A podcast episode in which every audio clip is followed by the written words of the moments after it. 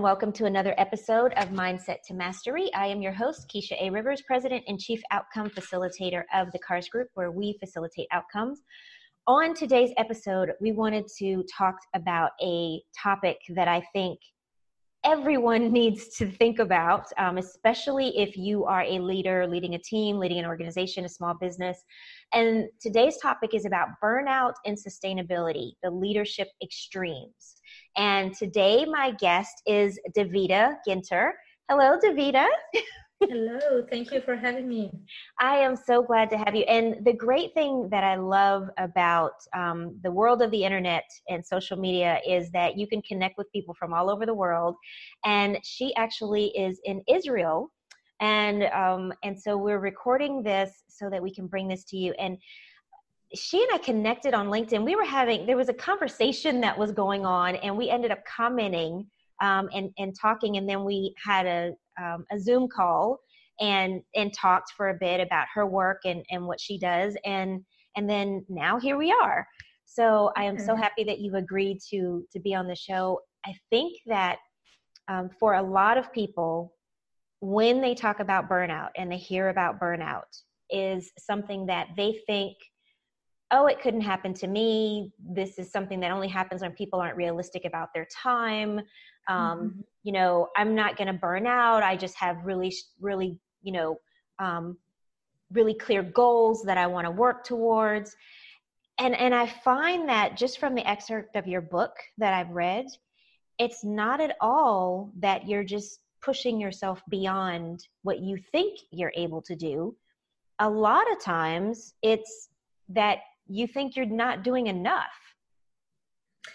Absolutely. Um, that's part of it.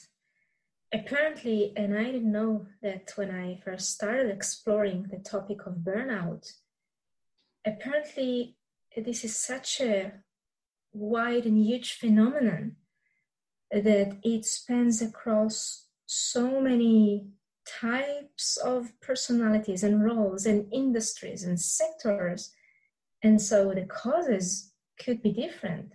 So if few people um, tend to burn out because they overworked then others is because maybe they're too committed to the cause of work which sounds so weird right? How can you be too committed? Mm-hmm. well the answer is there's nothing wrong with being um, very committed to what you do.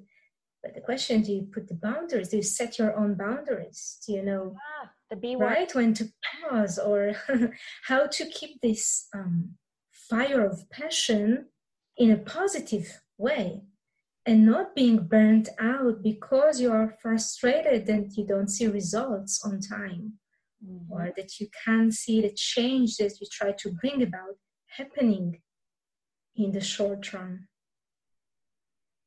and you know it's it's interesting that you said well two things that you just said that that had a light bulb go off for me.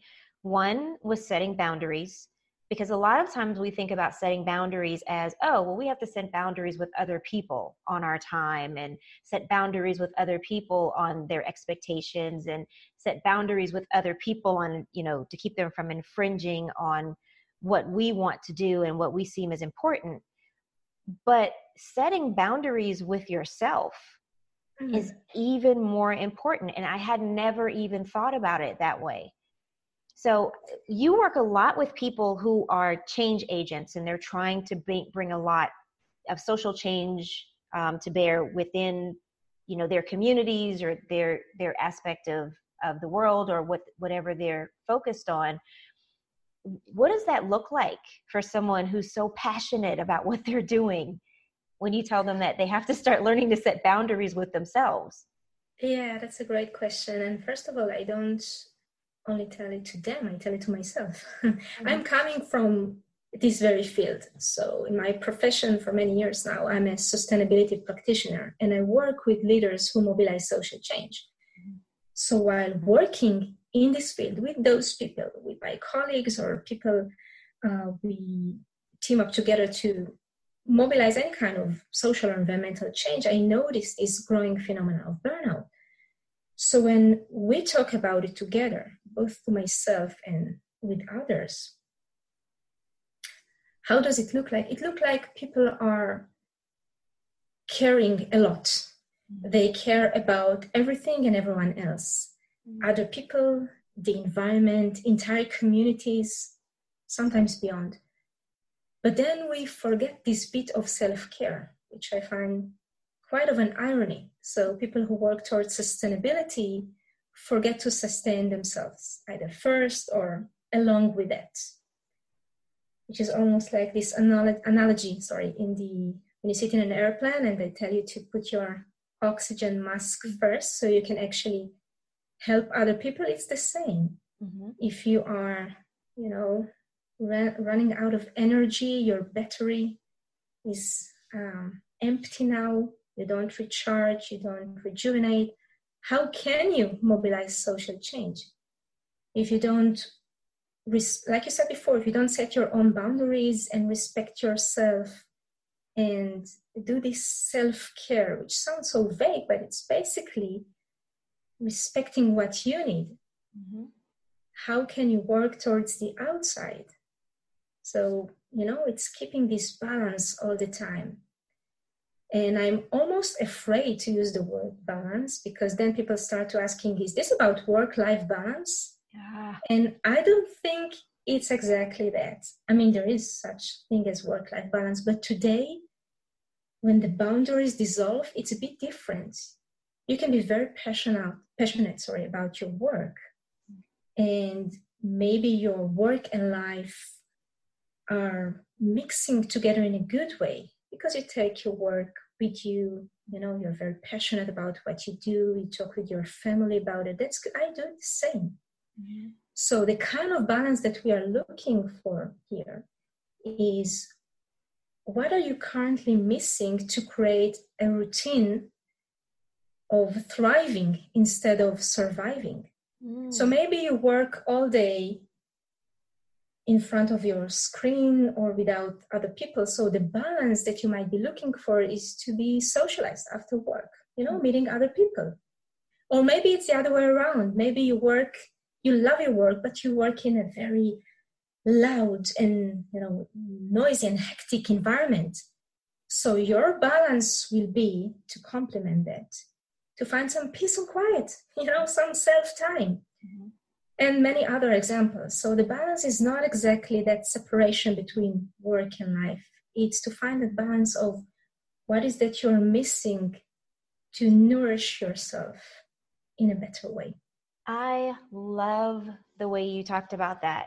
Finding a way to nourish yourself in a complementary way. Because I can tell you that there are a lot of people who say, well, you know, I have goals. I have specific outcomes that I want to achieve. I have things that I need to do with my company or my division or my department or my team, and the buck stops here. So I don't have time for the balance and I don't have time to take time off. And, and they equate having that balance or that ability to nurture yourself, they equate that with I'm shirking my responsibility. I'm mm. I'm not doing all that I can do. Um, and one thing that I have found, like I I ran into a um, had an interesting conversation with a manager who was essentially reacting to the metrics. Our, our sales numbers are not where they need to be there's no way that we can take the time to lay a foundation and to make sure that everybody's on the same page if our metrics are not where they need to be. So, how are we going to take any time, quote unquote, off mm. in order to address what needs to be addressed? We have to keep pushing forward and, and plowing through.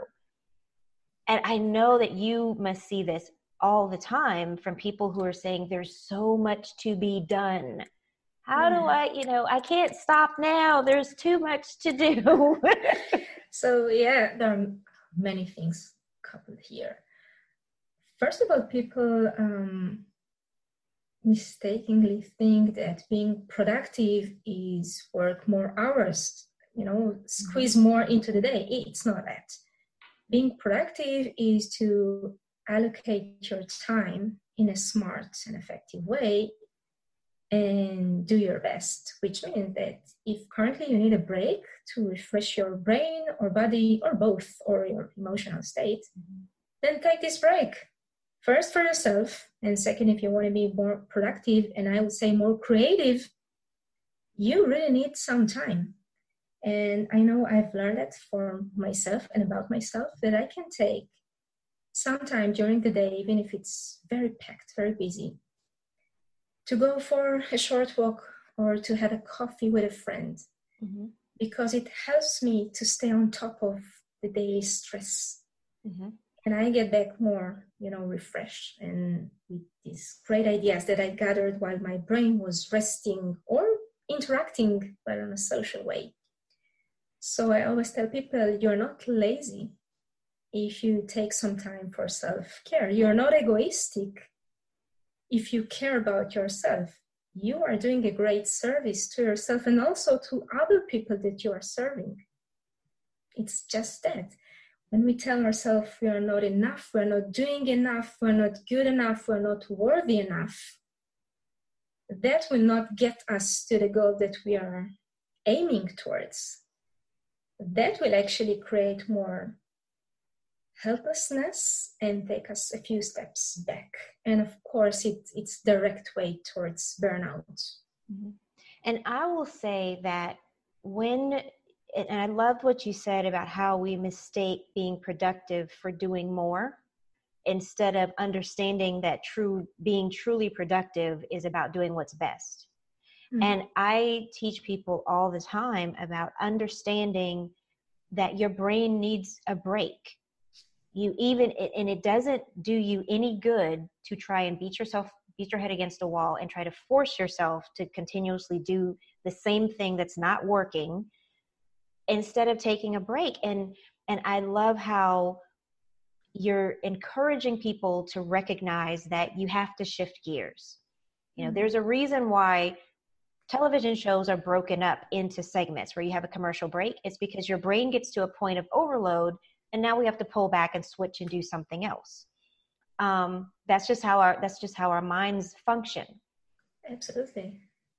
And so go ahead uh, i just wanted to add to that that if i would ask what's worse than burnout is burnout coupled with guilt mm-hmm. shame and loneliness basically mm-hmm. because not only when you know people feel bad enough that they are approaching burnout then they feel guilty that they came to this situation so first guilty that they took some time for themselves in case they did it so they even don't, don't take the time for themselves mm-hmm.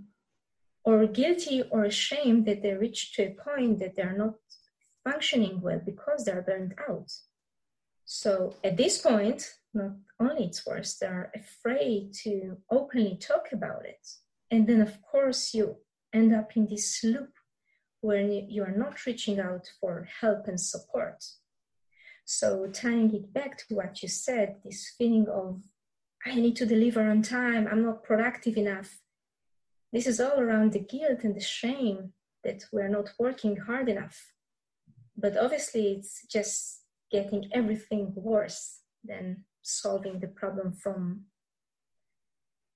from the roots exactly. cause where it started yeah so when you talk about the root cause um, we've we've talked about what it looks like you know with the stress and and you know all the other physical symptoms that come about. Um, and and this whole thing of feeling guilty because you have taken some time and everything. So so how can we actually prevent burnout? Um, because if you know that you're a passionate person, if you know that you're someone that's goals oriented and, and driven, um, and you want to be quote unquote successful, um, the way our society paints the picture is that you're supposed to be working 80 hours a week and, and never taking any time, quote unquote, off. So, how do we prevent burnout?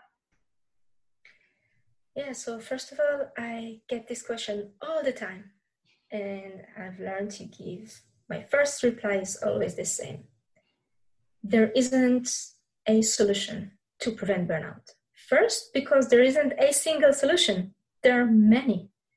I can't even count how many. And those are from, you know, full approaches to very practical hands-on practices and exercises. And the second reply is that there's no one size fits for all. So I would never come and give a recipe, a formula to prevent burnout. I would encourage anyone to explore the variety of practices and approaches mm-hmm. to prevent it and then choose what serves you the best. Because sometimes people blindly follow other people's advice. It doesn't serve them well. It's even more harmful, it's more stressful. Like I can watch everyone else, especially leaders, meditating, right? It's so trendy now. Mm-hmm what if I don't want to meditate? What if it's not working for me? I feel so stressed now. I'm a leader who doesn't meditate. What's wrong with me? right? So it's so stressful. So this is not the answer. The answer is do your self-inquiry, self-exploration. Yeah, go and read and ask people about practices and, and approaches, absolutely. But then try and choose what's best for you. The second thing I always say is whatever is that you're choosing or pursuing, be consistent about it. Because if you try it for a week or even a month, and then you quit and go back to your routine, to your old habits, that won't do the trick. It's like going to a retreat every time that the house is on fire. This is nice. I have nothing against retreat. Don't get me wrong. I like vacations and retreats and everything. But this is not a solution to the root problem. So this is about changing the routine in a consistent way. How can you integrate those practices into your daily routines, either at life or at work, hopefully in both? Mm-hmm. If I still, if I still need to give some more practical ideas, I want to share the most common ones in the sense that what usually works for the majority of people. And please, again, take everything with um, self consideration. So, if I can still share advice that is usually applicable to everyone, is first of all connecting, simply connecting with other people. Because feeling lonely and feeling like you're the only one who struggles, the only one with setbacks. It feels first like you're really alone out there in the world, and second, you really don't know what to do with that. So you don't only feel like you're failing, you feel like you are the failure, which is even more dangerous. So, first of all, connect, and it could be with colleagues or like minded people, but it also could be with friends outside of work with people you trust and can support you and provide you with a good atmosphere um, that really people have your back. Mm-hmm. And the second one is reach out when you need something, when you need help, advice. I was seriously bad at this. I thought I should fix by myself everything. Um, seriously, that was my journey for many years. Um, starting from my military service, then to some management roles uh, while I was uh, promoted at work. I felt I should be the rock, so I should provide, you know, these solutions, and I can't ask for help or advice from anyone else. Big mistake, huge mistake, because everyone could learn from other people and simply take initiatives and reach out. This is not weakness, this is courageous leadership. Yes. And that I believe is applicable to everyone. I can't really think of a person who can't learn from someone else, who is in a position that they can't reach out to a mentor, to someone they look up to, to someone they trust and share their struggles and ask for an honest advice or feedback.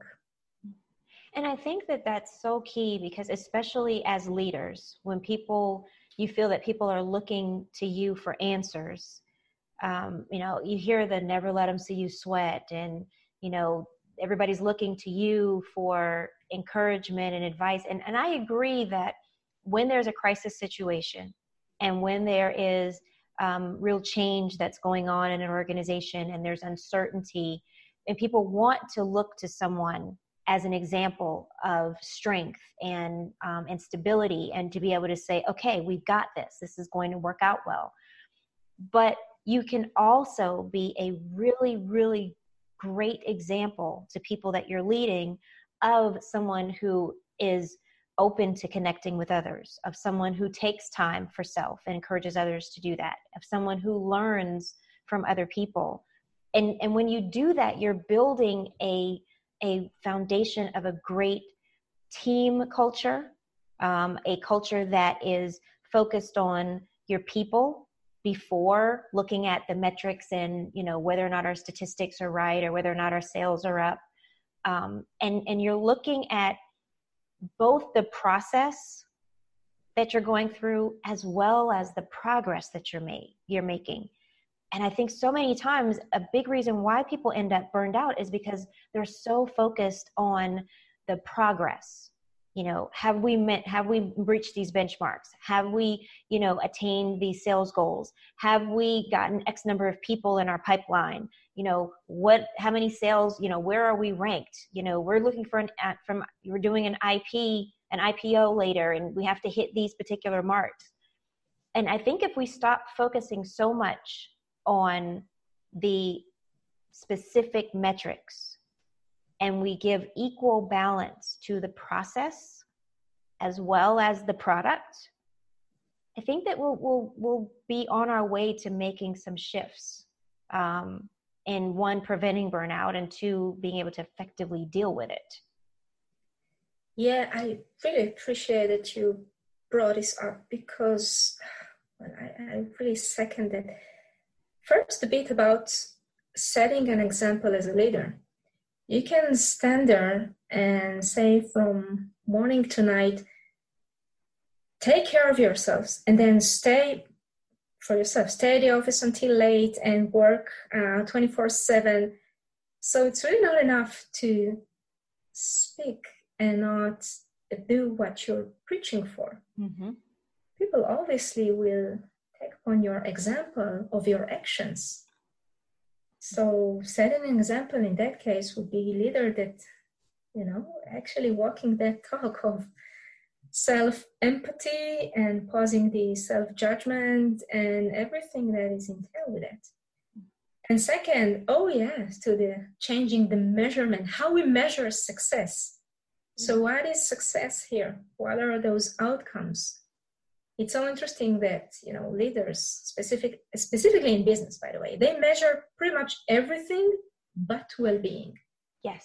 Right. So, what are those those key performance indicators. What are we measuring there? Mm-hmm. How much? How many? You know, all these milestones. What about the communication, the level of trust, the teamwork?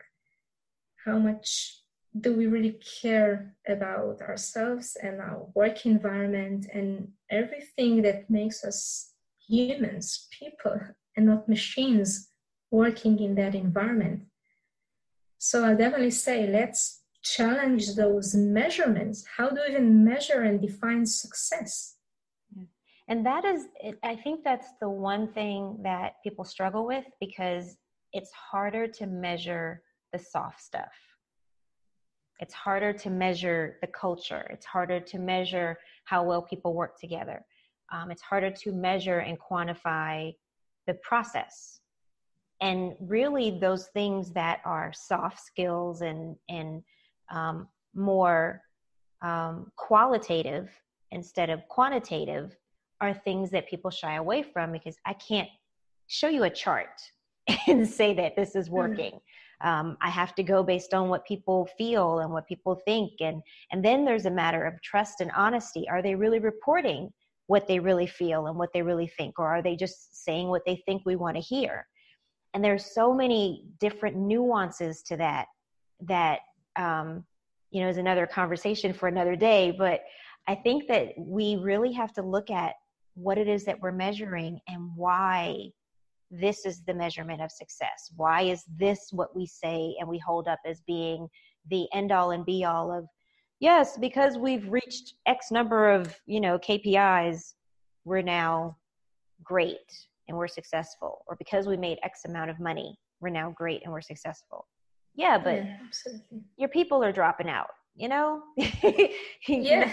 your, your, your, your workplace is stressful. Nobody, you know, people are having health issues. Um, your, your retention and succession is, is through the is is not where you want it to be because people can't stay because they can't sustain that for long periods of time absolutely and you just said the keywords a long period of time you got so used to quick fix and quick solutions mm-hmm. right so we look at the here and now but this is not how life is made what life is made of and how this journey looks like so if we can't take the big picture perspective and the long run, mm-hmm.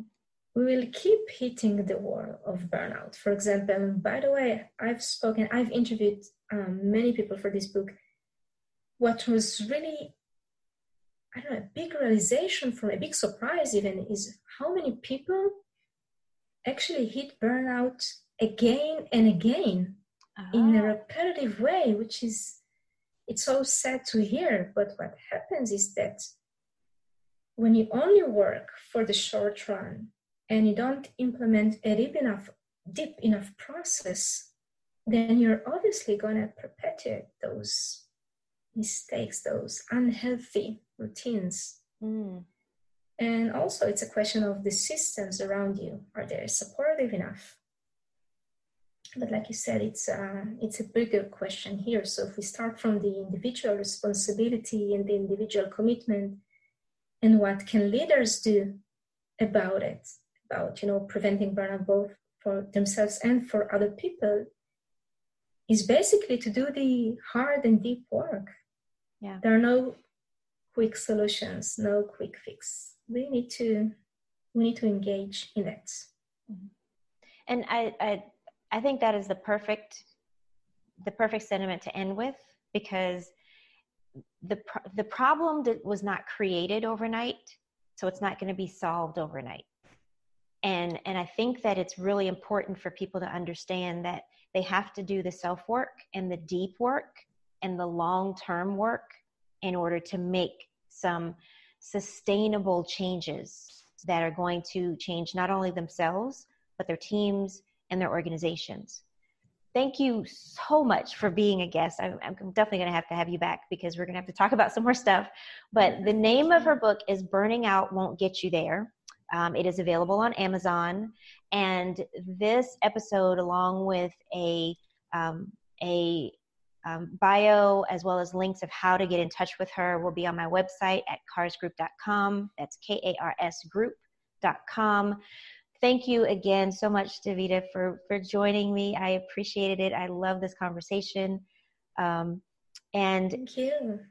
And for those of you who are listening, be sure to tune in every weekday. Um, once a week, we release new episodes of Mindset to Mastery, where we provide strategies, tips, and actionable items that will help you to change your mindset and master your success. We are found on iHeartRadio, Apple, Google, Spotify, Spreaker, everywhere where podcasts are available. And you can also find us syndicated on Mile High Radio on Thursdays at 1 p.m. Eastern. And then all, web- all episodes are also on our website at karsgroup.com. Thank you guys again for joining us. Thank you um, again for sharing insights from your book. Um, I'm sure we will have very, very many more interesting conversations um, moving forward. And again, uh, let us know how you've enjoyed the episodes um, and be sure to reach out to us with anything that you would like to have us talk about. And until next time, take these inf- take this information, apply it, and take control of your life so that you can create the success you deserve. Talk to you later.